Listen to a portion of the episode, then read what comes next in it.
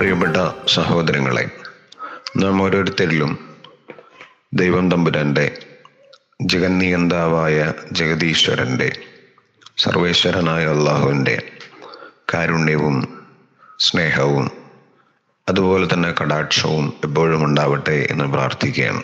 നന്മ തിന്മ ധർമ്മം അധർമ്മം പാപം പുണ്യം ഇങ്ങനെ രണ്ട് തലങ്ങൾ മതം എപ്പോഴും വിശദമാക്കുന്നുണ്ട്. മനുഷ്യനിൽ നന്മകളോടുള്ള വാസനയും തിന്മകളോടുള്ള വാസനയും ദൈവം തമ്പുരാൻ നിക്ഷേപിച്ചിട്ടുണ്ട് നന്മകളോടുള്ള വാസന വളർത്തുകയും തിന്മകളോടുള്ള വാസന തളർത്തുകയും ചെയ്യുന്നവനാണ് വിജയിക്കുക എന്നാണ് വേദഗ്രന്ഥം ഖുർആൻ വിശദീകരിക്കുന്നത്. മനസ്സിന്റെ മനുഷ്യർക്കുള്ള മനസ്സിന്റെ മൂന്ന് തലങ്ങളെ അവയുടെ മൂന്ന് അവസ്ഥകളെയും വേദഗ്രന്ഥമായ വിശുദ്ധ ഖുർആൻ പരിചയപ്പെടുത്തുന്നുണ്ട്.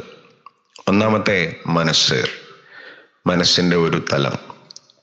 തിന്മകളിലേക്ക് പ്രേരണ നൽകുന്ന മനസ്സാണ്. തെറ്റുകളിലേക്ക് തള്ളിവിടുന്ന മനസ്സ്.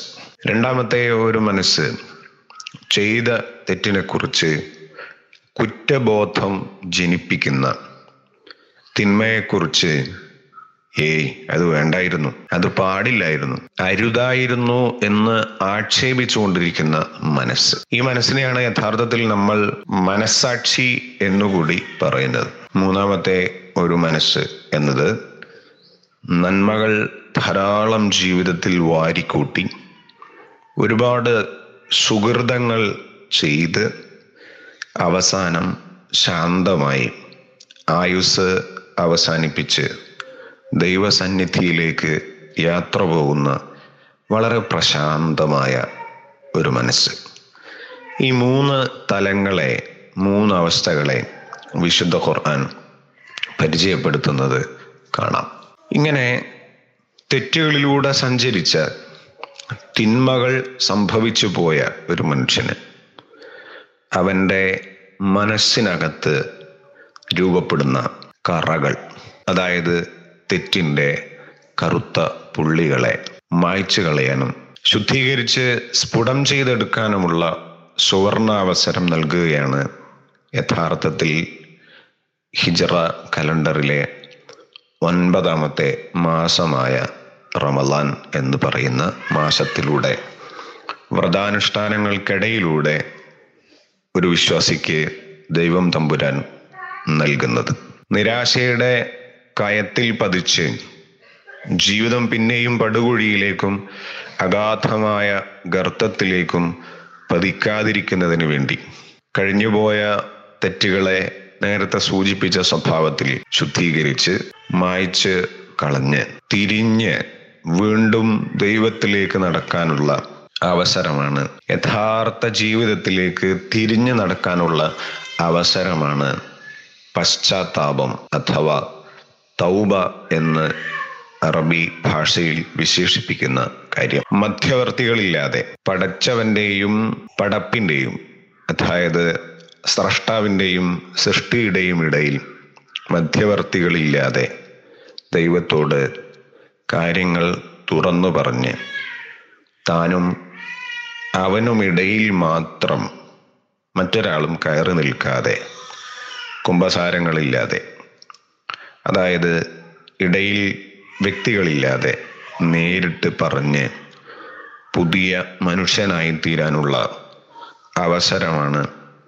പശ്ചാത്താപം എന്ന് പറയുന്ന സംഗതിയിലൂടെ ദൈവം തമ്പുരാൻ അവന്റെ ദാസന്മാർക്ക് അവസരം ഒരുക്കുന്നത്. റമദാനിലെ അവസാനത്തെ അനർഘമായ വളരെ മൂല്യവത്തായ നിമിഷങ്ങളാണ് ദിനവും രാവും പകലുമാണ് ഇപ്പോൾ കടന്ന് പോയിക്കൊണ്ടിരിക്കുന്നത്. ഇങ്ങനെ പശ്ചാത്തപിക്കുന്ന മനുഷ്യനെ തെറ്റുകൾ തിരുത്തി പുതിയ ജീവിതം നയിക്കാൻ ആഗ്രഹിക്കുന്ന മനുഷ്യനെ പ്രോത്സാഹിപ്പിച്ചുകൊണ്ട് അവന് അതിന് പ്രേരണ നൽകുന്ന ഒരു ഉദാഹരണം. ഒബാമ പ്രവാചകൻ മുഹമ്മദ് സല്ലല്ലാഹു അലൈഹി വസല്ലം നൽകുന്നത് കാണാം. അദ്ദേഹത്തിന്റെ പേരിൽ സമാധാനവും രക്ഷയും ഉണ്ടാവട്ടെ എന്നാണ് ഞാൻ അതിനിടയിൽ പറഞ്ഞ അറബി വാചകത്തിന്റെ അർത്ഥം. മരുഭൂമിയിലൂടെ ഒട്ടകപ്പുറത്ത് സഞ്ചരിച്ചുകൊണ്ടിരിക്കുന്ന ഒരു മനുഷ്യൻ അദ്ദേഹം യാത്രയിൽ ഇടക്കൊന്ന് വിശ്രമിക്കാൻ വേണ്ടി ഒരു സ്ഥലത്ത് വാഹനം നിർത്തി. നിർത്തിയിട്ട വാഹനം അദ്ദേഹം ഒന്ന് മയങ്ങിയപ്പോൾ എവിടേക്കോ പോയി ഒട്ടകം എവിടേക്കോ പോയി. അദ്ദേഹത്തിന്റെ വെള്ളവും ഭാണ്ഡക്കെട്ടും ഭക്ഷണവുമെല്ലാം അതിന്റെ പുറത്താണ് ഉണ്ടായിരുന്നത്. അദ്ദേഹം മയക്കം ഉണർന്നപ്പോൾ ഒട്ടകത്തെ കാണാനില്ല. സകല സ്ഥലത്തും പരതുകയും അന്വേഷിക്കുകയും ചെയ്തു. കിട്ടിയില്ല. തിരിച്ചു വന്ന് ഒരു മരച്ചുവട്ടിൽ അദ്ദേഹം വിശ്രമിച്ചുകൊണ്ടിരിക്കെ കണ്ണു തുറന്നു നോക്കുമ്പോൾ തന്റെ എല്ലാം എല്ലാമായ ഒട്ടകം തിരിച്ചു വന്നിരിക്കുന്നു. സന്തോഷത്തിന്റെ ആധിക്യത്താൽ ആനന്ദത്തിമുറുപ്പിനാൽ അദ്ദേഹം വാചകം തിരിച്ചിട്ട് പറഞ്ഞു ദൈവമേ നിനക്കു നന്ദി. നീ എന്റെ ദാസൻ ഞാൻ നിന്റെ യജമാനൻ. സന്തോഷം കൊണ്ട് പറഞ്ഞതാണ്. യഥാർത്ഥത്തിൽ ദൈവമാണ് യജമാനൻ ഈ പറയുന്ന മനുഷ്യൻ ദാസനുമാണ്. ഇത്രയധികം സന്തോഷം ഇതിനേക്കാൾ സന്തോഷം ജീവിതം തിരുത്തി പശ്ചാത്തപിച്ച് ദൈവത്തിലേക്ക് നടക്കുന്ന ഒരു മനുഷ്യന്റെ കാര്യത്തിൽ ദൈവത്തിനുണ്ടാകും എന്ന് പ്രവാചകൻ തിരുമേനി പഠിപ്പിക്കുകയാണ് പ്രതീക്ഷയോടെ പുതിയ ജീവിതം സന്തോഷത്തോടെ പുനരാരംഭിക്കാനുള്ള മികച്ച അവസരമാണ് റമലാനിലൂടെ കൈവരുന്നത്. അതാണ് റമലാൻ എന്ന് പറയുന്ന പദത്തിന്റെ പൊരുളും സർവശക്തൻ അനുഗ്രഹിക്കട്ടെ.